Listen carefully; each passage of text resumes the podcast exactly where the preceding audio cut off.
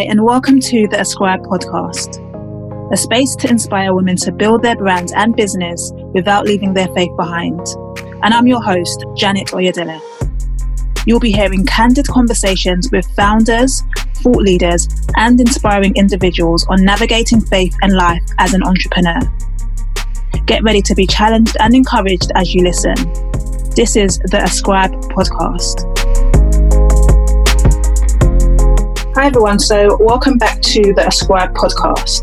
On today's episode, we've got a qualified accountant who is currently working as a management consultant dealing with finance transformation in one of the big four accounting firms. She also has seven years of experience working in government finance. Her skills, experience, and passion for everyday people led her to set up Beniratio Finances, a personal and business finance advisory company. In addition to this, she's a wife, an author, and founder of Women on Purpose, where she teaches and empowers 21st century women to live their lives based on biblical principles. Today's guest is Benedicta Egbeme. Welcome to the podcast, Benedicta. It's great to have you. How are you doing today? Thank you for having me. It's been good. Thank you. I'm happy to be here and excited for what we're about to talk about now. Great, great, great. It's lovely to have you. Um, and it's great that we're going to be able to explore more around business finances. Um, as you all know, this is a podcast that's aimed at supporting entrepreneurial women to be empowered by faith, whilst equipping them with practical and actionable tips and insights for building a business. So it's great to have you with us. And I think it will be nice to hear a bit more about your career journey. So before we delve into a bit more around business finances, how did you find yourself working in this sector? Um, I think it's probably um, it's literally from childhood. Like I've always enjoyed like numbers and maths and like even I remember even in primary school just always loving to go to maths class but hating to go to English classes. Mm. um, so yeah, I like I remember winning like competitions as a child with maths. So I was all, I've always been good with numbers. Um, and so, yeah, I studied maths, um, did really well in it, and I just continued pursuing topics in that line. And then I think I said to, I was saying the other day, I coined a new phrase. I said, I feel like I'm an entrepreneur by blood because um, my, my, my dad, uh, my mom and my dad have always been like into business as well. So the combination of, you know, the good um, ability with numbers and maths and then business just really made, you know, it kind of almost was predestined for me to kind of go down this path mm-hmm. um, and helping business owners, helping individuals with their numbers. And um, yeah, you know, as I, I, went to uni, I studied um, business economics. Um, and one of the modules that we had to do was financial accounting. I hated it. I'm like, well, who wants to ever be a financial accountant? That's so boring. And then they made us do management accounting. And I'm like, wow, this is amazing. Like, why did no one tell me that there were different types of accountants? So I didn't even know. You know, everyone kind of has this perception when they hear the word accounting, they just think one way. And I was like that as well. But then, you know, I started um, developing myself, understanding a bit more about the different types of accounting. And then I did like an accounting course, and the rest is history, you know, got a job. Um, in that line and then just worked my way up and moved over and kind of just parked out my career every time i always say from a career point of view every time i move somewhere i always see um, if i can see my way up like i don't stay anywhere that you that i can't see a path that means that I can, you know, aspire to the next level, if that makes sense. Mm. So for me, that's very important in career growth. So yeah, you know, I literally have been intentional about planning my career, working in government, started in government, not like I desired to be there, but I found myself there, made it work, worked my way up, and then I decided I want to start going for um, private sector experience. And I prayed about it, and you know, God did all His bit, and I did my bit as well. It worked together, and yeah, working at um, top four now and you know still looking to expand my horizons even more but yeah it's been a faith journey but a combination of faith and you know just natural skill and talent and ability Mm, that's great, and it's so lovely to even hear you speak about um, accounting because my background's actually in accounting and management accounting as well. Oh, so really? when you were when you were speaking about you know the different areas in accounting um, and financial accounting, and management accounting, I was just like, yes, I'm on your wavelength. Um, I'm all about the management accounting yeah. and how it impacts businesses. So exactly. yeah, it's actually great to have a fellow accountant on the podcast with a faith background. So yeah, and I know you mentioned, you know, your faith and how that's been um like in terms of prayer and you know praying about your career journey and stuff. When mm. would you mm. say that your faith journey actually started? When did you start building your personal relationship with God? Oh wow, uh, I'm gonna burst someone's bubble because I'm gonna give the typical Christianese. like for me, I've my parents have always been like. um I grew up in a Christian home basically. So I always say it's hard to actually say, oh, I got saved on this date. You know, some people say, oh, 19, on the 5th of April, 1982, I gave my life to Christ. I'm not that kind of person. I, sometimes I feel bad, but yeah, um, I grew up in a, in a household of faith. So I had always, you know, had those general, you know, principles um, and just always loved God. I would say, obviously, as a you know a child or a teenager, I should say, growing up, you know, you still mess about here and there, but within me, I always kind of knew what was right and what was wrong. And even when I was doing wrong, sometimes I knew that it was wrong. Um, so it was a case of maybe like rededicating my life back to Christ, kind of thing. Um, but yeah, I, I wouldn't say there was a day and a time um, in particular because of my privilege to have grown up in a Christian faith, but uh, in a Christian household rather. Um, but I would say that um, definitely, you know, as you mature, moving out from home, you know, moving moving away from home, going to uni, living on my own, definitely through those times, you know, growing stronger and stronger. It comes a time where you can no longer rely on your parents, right? And their prayers, you got to pray for yourself. Mm. So similarly, when you move out, you have to start feeding yourself and, you know, buying all those other things that you need. Um, it's a similar thing I would say with faith, you know, moving home, moving out of home means that you, you have, you're more exposed um, and you know you just need that extra extra person that you can lean on and so i would say maybe through uni years i really really got over serious not over but more serious with god and just really pressing and and and wanting him to be the the, the one that led everything that i did Mm, I think that's so good. I feel like there are some seasons of life that are more defining that help us to really lean into our Christian faith and really develop that relationship yeah. with God. Um, and it's great to hear that, you know, even though you grew up in a Christian home, um, you recognize that, you know, you're not always going to be living with your parents and living at home. And there's going to be times when you need to know God for yourself and be able to relate and experience his love for yourself as well. So yeah. that's amazing. Amazing. So let's talk about your career then. So let's talk about your background, your expertise, which is business finances. Um, I think it's a great thing that, you know, you're able to do it, you know, through your day to day job, but you've also got a business where you support people through those skills. So I think it would be nice to start off with just understanding what are the finance fundamentals to have in place when starting a business. So with starting a business, I'm going to put my accountant accountant's hat on um, number one you know having a business bank account like it's not even optional. Whether you're self-employed or you're a limited company you need to have a business bank account. Why do you need to have a business bank account? Because ideally you need to be separating your funding um, separating your business income and expense from your personal income and expense. Um, and i always say you know your business you are not your business. Your business should be able to exist separate from you. You need to be able to record the income that comes in, the expenses, and the profit. And you can't do that if it's all tied in with your own money. And from an accountant's point of view, it's just a nightmare trying to go through someone's bank statement and ask, "Oh, was this for was this for the business? Was it not for the business? You know, is this income for the business or is it not?" So having a business bank account, I would say, is a number one finance fundamental. Um, so you're registering your company um, via Companies House. It's important to get an accountant from day one.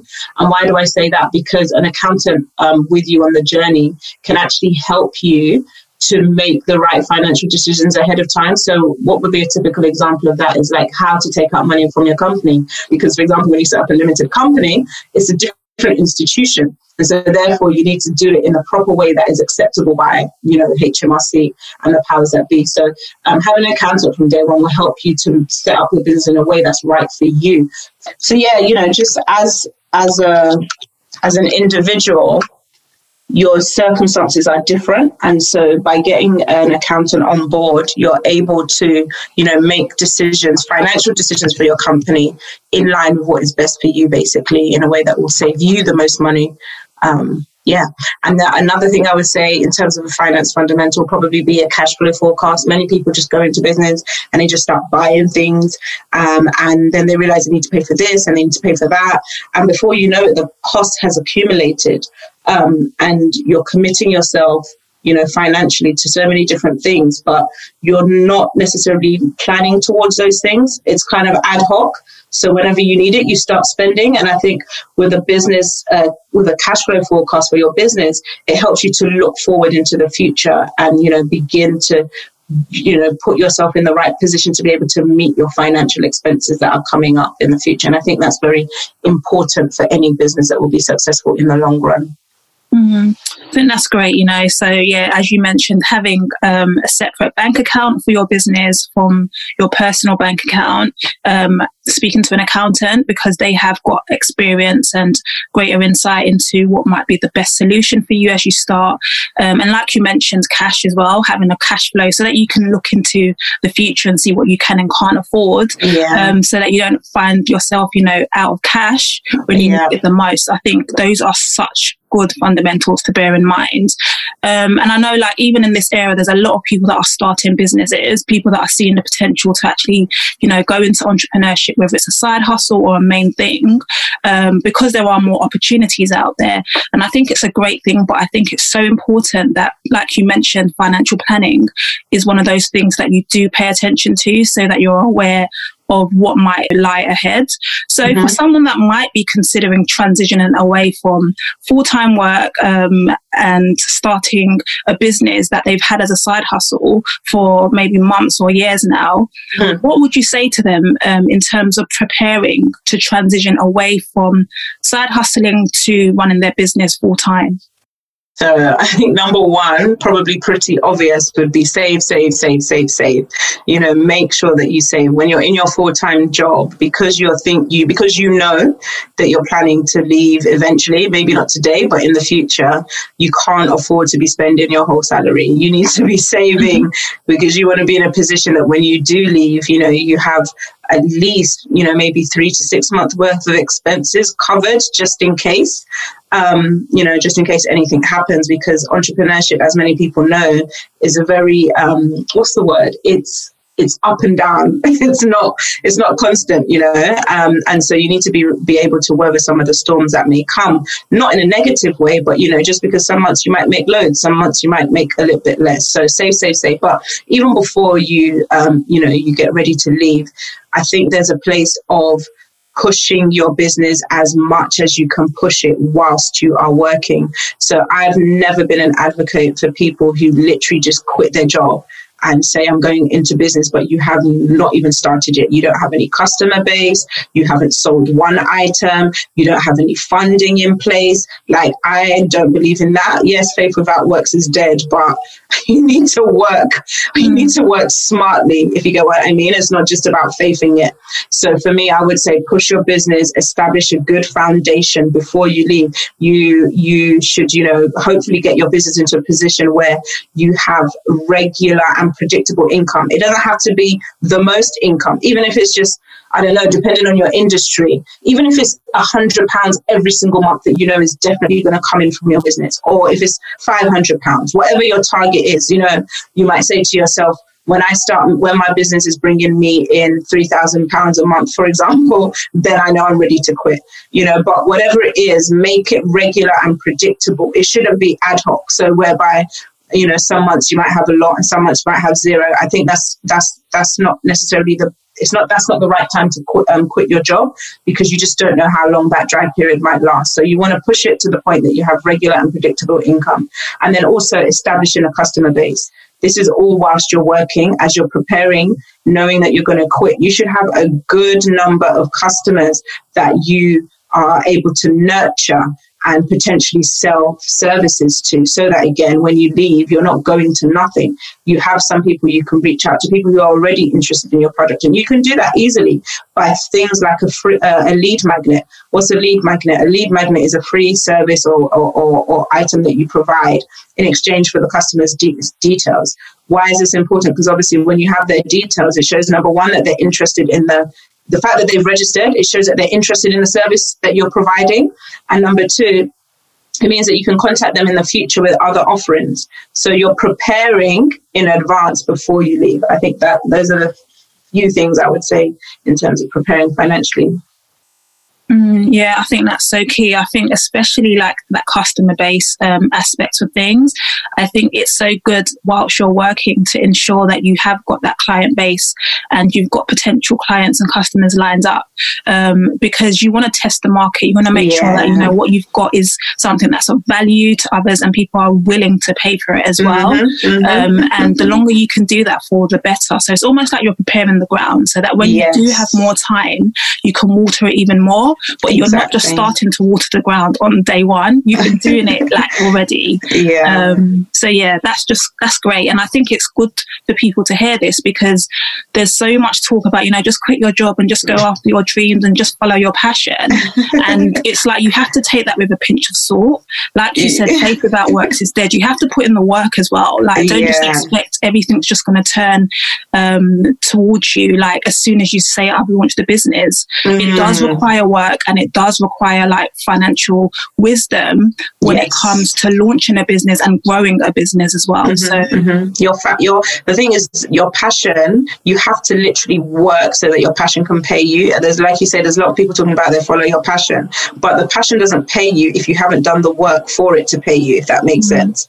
Um, and yeah, it's just so important to do that groundwork. So important. Yeah. Great. And so like thinking about starting a business or even people that have already started a business, one of the questions that I often hear is what's the difference between operating as a self employed individual or setting up a limited company? And I know it varies depending on your circumstances, but from a mm-hmm. general perspective, what would you say is the difference between someone starting as a self employed individual or setting up an actual limited company for their business? So the word self-employed um, as a business is important to understand that basically there's no difference between the self-employed business and the self-employed business owner. You're the same person. A self-employed person just basically works for themselves. So you think about hairdressers who they are the staff, right? They do the work and they get paid. Or you think about like a gardener or a plumber. They are the business. If they don't go to work, there's no business, right? There's no money coming in. Um, so the self-employed route is just basically you working for yourself, whether that be physically or you know even uh, just mentally. But basically, you are the you are the business. If there's no you, there's no business. Whereas with a um, limited company, you are actually creating a separate entity that can exist outside of you. So when you create a business, a limited company, you'll get like a company number and um, you will be asked to fill in a tax return for that company. You will be asked to do company accounts for that company as the director, but it's all in the company's name. Whereas when you're self employed, you do um, a financial return, but it's actually in your name. So your company, you might be self-employed. Yes, your company might be called, I don't know, Mary's Mary's hair salon or whatever. But when you do your tax return at the end of the year, it will be in Mary's name, if that makes sense, um, as opposed to the business name. So those are the main differences. Um, and of course, because those the because of those differences that I've just explained, i.e., you are the business when you're self-employed, but as a limited company, it's different from you. It does mean that taking money out of the company or spending money from your company for both of those for both of those two circumstances are, is very different. So with a self-employed company or a self-employed person, after you take away your business expenses and you've paid your tax, the rest of the money is yours. Do what you want with it. Yeah. Whereas with a limited company, when you have taken away the business expenses and you've paid the tax, you can then either pay yourself a dividend and it has to be done formally and it has to be done after tax, or if you want to take money from the company, you actually have to set yourself up as an employee in your own company. So it's very different in that regard. Uh, the self-employed person has so much freedom in how they manage and use the profit or the you know the money that they make, whereas a limited company has to do it formally. And when you take money out from your business, if you take it, for example, if you take a dividend over the tax-free threshold, you then need to pay the tax that you need to pay tax because now you've earned extra money. So there's a whole other side there. I probably can't explain it very well in this in this in this conversation, but there's a whole you know complete um, system that needs to be worked and followed when you open up a limited company as opposed to like a, a self-employed company. Mm, and I think it's so good that people do understand that there is a difference and there's different implications for each one. Yeah. Um, like you mentioned, in terms of the documentation that you have to keep, um, the way that you pay yourself, um, what you can actually spend the money on, and also, like um, you mentioned, the name of the company as well, whether it's in your name or a separate entity if it's a limited company. Yeah. And I feel like sometimes people get confused. And I think that's the sole reason why speaking to an accountant or, you know, yeah. a financial advisor is so crucial. And especially when you're starting a business and a lot of people are so much about you know the operations and the sales and the product and stuff mm. sometimes it is um, best to outsource that service the finance yeah. side of things to yeah. a professional who knows what they're doing who has experience in the field um, and someone that can actually guide you based on your own personal circumstances um, yeah, and it's, it's it's I have to I can't overemphasize it enough. Like there is no one size fits all because, like you said, people always ask these questions, but it's really dependent on your personal circumstances. And only having a session with an advisor or an accountant or whatever, you know, will be able to give you the right answer for you, if that makes sense. Mm-hmm.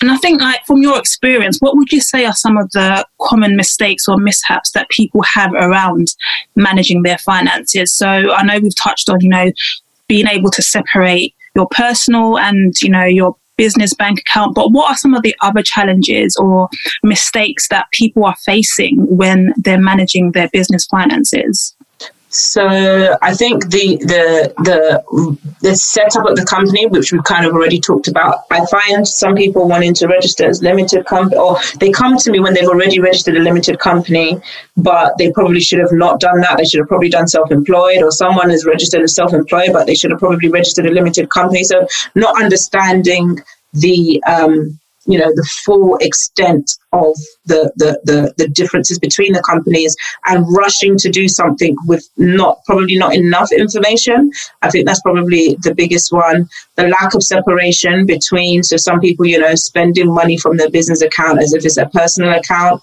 you know, um, it's just not on really. Also, one of the big ones, not saving for the tax bill at the end of the year. So again, you know, the self-employed person, like I said, they've got a lot of freedom on, their on how their money is used. And so, you know, once they've taken out their expenses, next thing they're spending the money all the way down. And they don't realize that actually when you do your self assessment, you need to pay a tax bill. Um, so, you know, saving in during the year or in advance of your tax bill coming is one of the things that, you know, is probably missed by many people. Um, that way you don't have to, um, you don't find yourself, you know, out of pocket at the end of the year or unable to pay.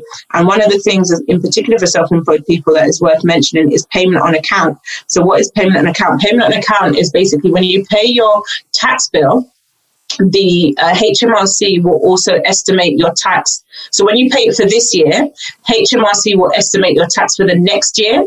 And when you they estimate your tax for the next year, they require you to pay 50% upfront for next year many people don't know that and they you know they find at the end of the year that they're being asked to pay a whole lot of money that they basically did not save and that they now do not have um, so yeah mm.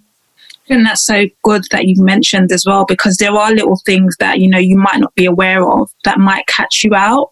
Um, yeah. And, you know, you can't always blame yourself because, you know, business is something that not a lot of people have insight into before they start it. And so there's things, especially from a financial perspective, that you probably just wouldn't consider because you just mm-hmm. haven't been told it. Yeah. So that's why it's always good to go for someone who has experience, someone that actually does the work um, on a day to day that can say, actually these are the things that you need to be considering. Mm-hmm. Um, and I know you mentioned at the start cash flow.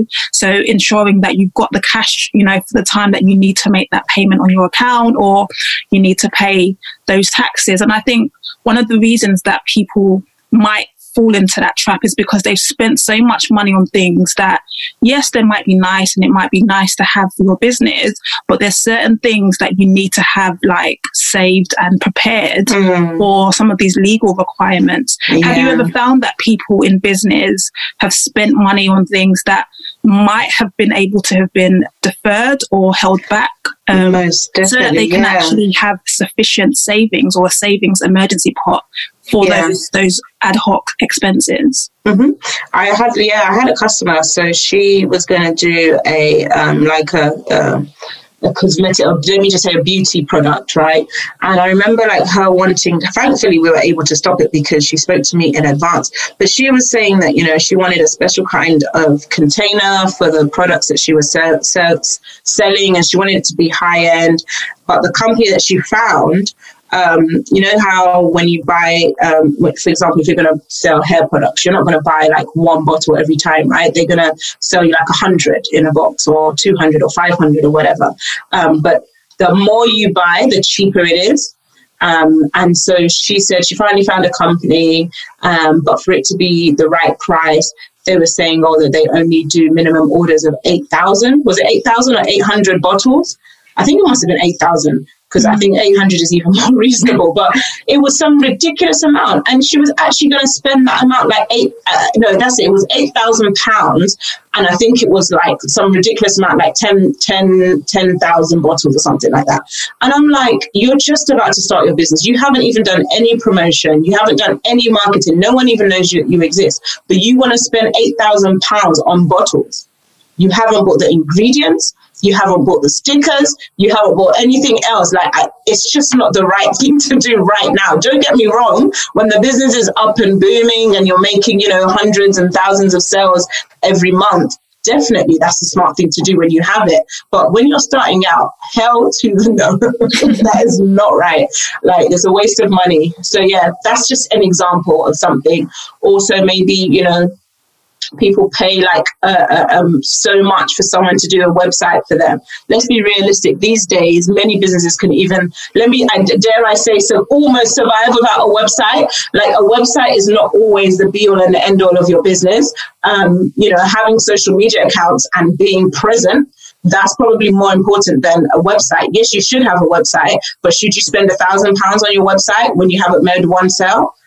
I'm not really sure. Wix mm. and Squarespace and all of these other places, uh, you know, WordPress, they have free templates. I'm sure when you start, you know, use your time to do that and just have a basic landing page or a basic website for now. And then again, when you start to make the sales, you can think about spending a bit more to have, you know, a much more snazzy website. That's my opinion from a cash flow and from a, yeah, from a cash flow point of view. It's different if you have a large amount of funding up, you know, given to you up front, which means that you can go with a big bang. But if you don't, and you're, you know, you know that you're funding it yourself, I think we need to be easy on those kinds of things. I think that's so key. And I think, like you mentioned, it's about knowing what you can afford and when you can afford it as well. Yeah. So um, it's understanding, okay, what can I use my money for in the best possible way that will give me the best results for what mm-hmm. I need to do in this particular season.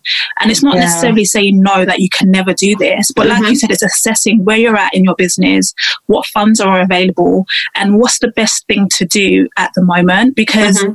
I feel like sometimes when you see what others are doing, and it's great to have aspirations and it's great to achieve, you know, great things. But when people are aware of what others are doing, they feel like they have to do that as well. Yeah. But you yeah. really have to be very clear on what your goals are, what your resources are, and what's the best use of those resources. Um, mm-hmm. Um, because it can be so easy to get caught out in business because you want to follow the trends and you want to make sure that, you know, everything looks all great. But ultimately, are these actually income generating activities or expenses? That's That's so, it.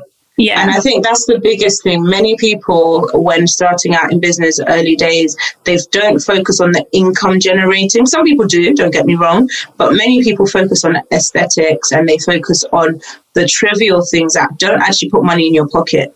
Um, you know, there are many businesses out there, you know, local business businesses that don't even have websites or don't even have whatever. I'm not saying we should do that, but you know, they're but the most important thing is that they're making money, and that's what business is about. At the end of the day, you know, a business is there to make money, and no matter how pretty your website or your Instagram or how pretty your product looks or how pretty the bottle looks, if you're not selling it and the money is not coming into your pocket, the fa- the foundation of your business is is not quite right.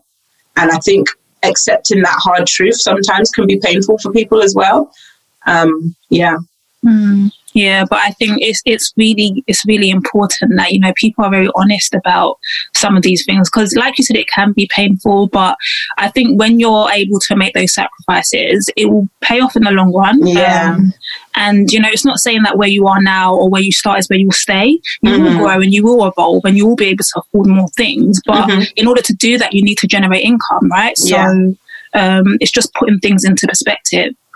So, for someone that might be at a stage where they're now ready to grow their business um, because they want to expand maybe their customer base or they want to expand their brand or reach new markets, what are some of the financial things that they should be considering as they grow? Um, and yeah, as they grow and as they try to reach more people through their business? So just to confirm, this question is for like an established business, right? Yeah. So you want to grow, yeah. you want to do more.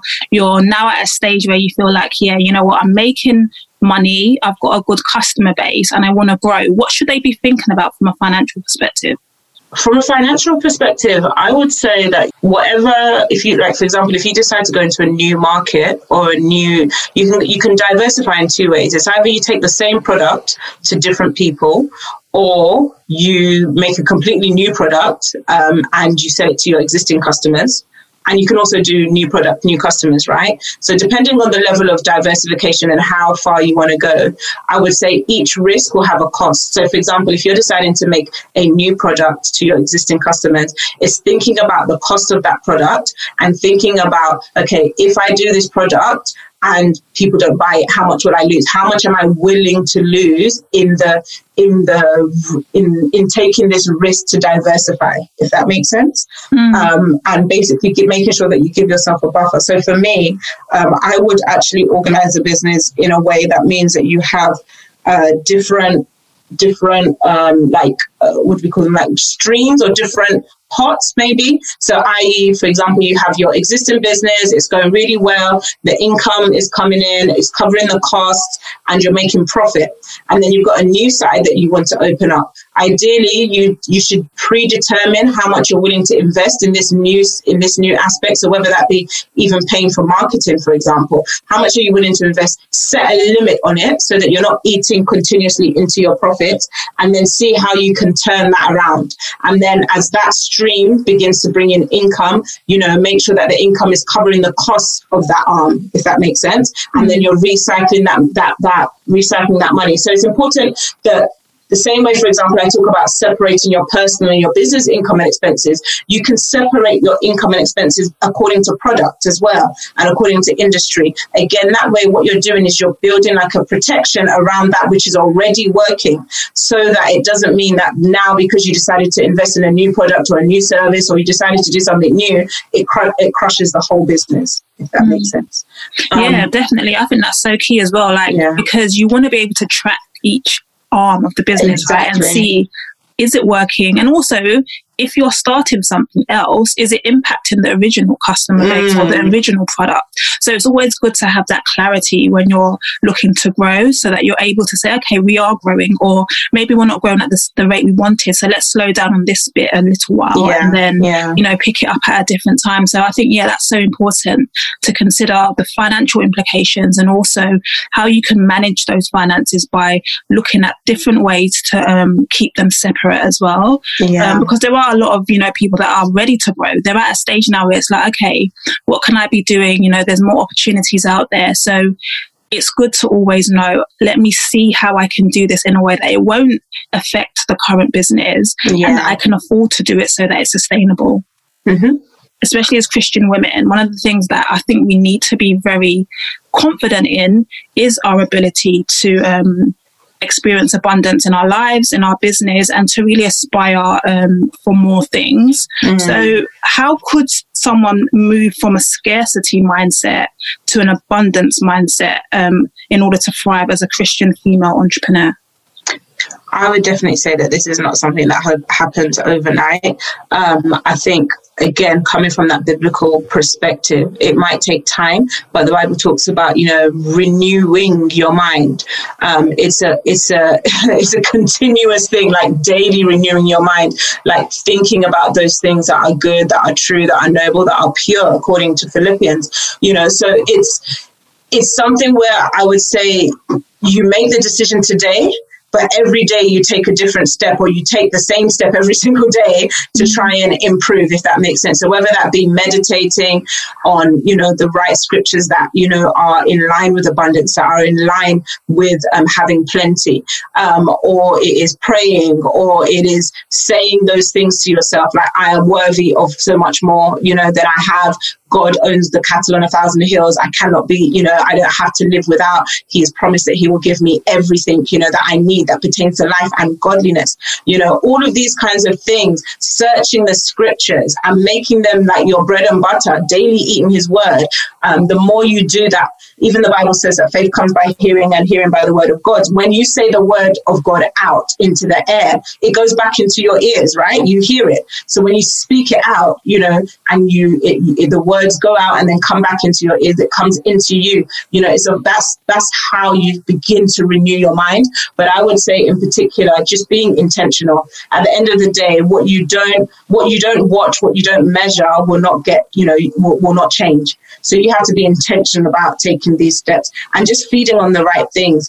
Anytime that a, a thought of doubt or a thought of scarcity or a thought of limitation comes comes uh, comes to your mind, you know, having something ready to go that will counteract it. Because at the end of the day, these things will come, no matter how faith filled we are, no matter how perfect we are, every now and then something might happen or something might come that might want to challenge that. But we have to be ready with the word on the inside of us or on our tongues, you know, ready to respond to such negative things. Mm, that's so key. And I think, like you mentioned, it's renewing, which means that it's continual. Yes. Um, it's a process, and you have to constantly do it day in and day out yeah. because there will be different things that you're consuming um, consuming on a day day to day basis, mm. things you're exposed to that will try and counteract the truth of the word in your mind. Mm-hmm. So you have to be constantly and, it. Um, and, and you know what's even more like I, I've experienced this recently. So recently we just moved house and we moved to a much bigger place and you know, I realized that the level of faith that it took, for example, to move from a one bedroom to a two bedroom house, yeah, is different from the level of faith that it takes to move from a two bedroom house to a four bedroom house, for example, right? Mm-hmm. And so, even like we said, it's renewing, right? You might have been so awesome and you knocked everything out of the park, you got rid of that old scarcity mindset, and now you're in a broader place than you used to be. But now you need to move to the next level. And so, actually, even though you were acing it in season in season one, one and you you know you knocked out all of the hurdles. Now because you're going to a higher height it requires a greater level of faith. And so realizing that as well which is why this is and this is part of the reason why it's a continuous thing because you know the bible says that the path of the just is as a shining light. It goes brighter and brighter. Every new level requires a new level of faith. Mm-hmm. and that's not because you're weak. It's not because you're bad um, it's just because it's a new level. You've never been there before, right? Mm-hmm. Um, so yeah. Yeah, that's so cool. That's so cool to know and to hear because sometimes we can get complacent or we can start to question why the faith that we had before mm. isn't really helping us to take that next step. yeah. Um, and yeah, it's just recognizing and, and faith is there, you know, it's just about how much we tap into the word and how much we draw closer to God to help us press into that next level that He's prepared us for. Mm-hmm. So, mm-hmm. yeah. So I thought it'd be nice to kind of wrap up with a few um, quick fire questions. Okay. Um, I think it would be nice to kind of just hear a bit about some of the thoughts that you have on these particular questions. So the first one is what is a software or an app that can help with business finances? Yeah, oh, I got loads. well, you know what? Tell us all give one. I can give you so. I'll give you a list. So um, there is Free Agent, which is really good for your um, uh, accounting, bookkeeping, and that kind of stuff. Free Agent. There's QuickBooks. There's Xero. There's Sage. Um, what else? I'll stop on those four for now. Um, that's in terms of managing like your bookkeeping and stuff. Mm. Um, in terms of other ones that are really good, like business bank account apps, I would say Tide, number one, Starling um, has a business account, and also Monzo Business, and of course Revolut is about to open up, I believe, their business their business account if they haven't already opened it up as well. So some of these new age banks loving what they're doing in that sphere. Great, yeah. So, guys, check them out. Um, look into them and make yourself, you know, um, make yourself available to learn different ways to manage your money. Because sometimes when you're set in one way, it might seem boring or dated. But like um, mm. um, Benedicta mentioned, there's loads of things coming up now to make it so much simpler yes. and more convenient, so that you can keep an eye on your numbers and there's no excuse to see yourself running into overdraft or yeah. you know running out of money when you need to make some key important purchases. So yeah. check them out if you can. Okay, so what is one habit that helps you in life and work? Ooh, one habit. Um, I think I have i have learned and I'm still learning, but it's working for me, um, at least the, the level that I've learned. In terms of getting help when you need it, like I am able to successfully man- run and manage my business um, now um, alongside my full time job only because I have help.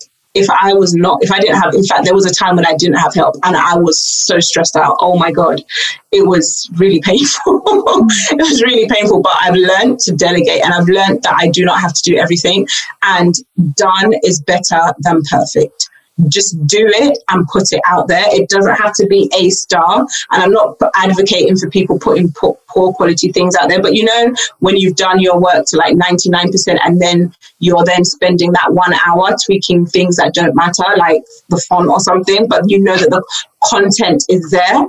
Um, we just need to be able to push it out. There's been times when I've done stuff and I've just said, you know what, I'm just going to put it out there. And it's been really good. It's been well received. People have been encouraged. And I just think to myself, imagine if I still sat there saying, oh no, it's not perfect yet. Um, it is better to move and do what you can with what you have. And, you know, you can grow along the way and get help get help.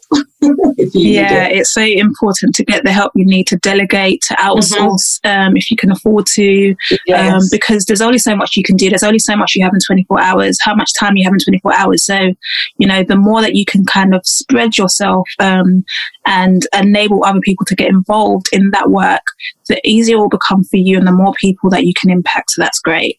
Um, what's one? Who's one person that's had a big impact on the woman that you are today? Ooh, wow. From a Christian point of view? Any. um, from a Christian point of view, uh, I'd say one of my my distant spiritual mothers, um, but not just from a Christian point of view. She's just all about women empowerment, empowerment, and even from a business point of view too. Um, her name is Reverend Funke Adejumo. Um, and yeah, she has a lot of preachings and teachings and stuff about, you know, women not just being typical stay at home moms and stuff like that. Um, and I've listened to her for so many years and connected with her. And she's, yeah, she's just been really inspirational in that area, not just in that area too, just even with marriage as well and relationships and just how to gen- generally live your life um, in a way that's peaceful and pleasing unto God before anybody else. So, yeah. Mm, okay. That's great. And I think it's so important to have people around you, you know, that you can glean wisdom from and people yes. that can show you that this is the way to do things or this is the way that might enable you to get to that point that you're headed in. So mm-hmm. it's always good to have those influential people around you that support the place that you're moving towards. So that's great. And finally, what's one Bible verse or Bible character that keeps you going? Uh, a Bible verse, I think I already said it, Proverbs 4 18, that the path of the just is as a shining light, shines brighter and brighter unto the day of perfection. I love it because it just it just means that I can keep on going. Like there's no limits. It takes away every form of limitation. Um, and it makes me know that wherever, whenever I get to the next level, there's another level to get to, and that's not to take away from the satisfaction and the joy of achieve of of what you know what you've achieved to date. But it's just to tell you not to ever settle, um, and that there's more. And yeah, I love it. It just talks about increasing in every way. So yeah, that's my favorite verse. Thank you for sharing that. And it's such a great way to end. Like, there is more, never settle. Um, don't feel limited to um, where you are right now. Um, and really just tap into what God is saying and calling mm. you towards. Mm. It's so important that, you know, we don't restrict what we can achieve through God.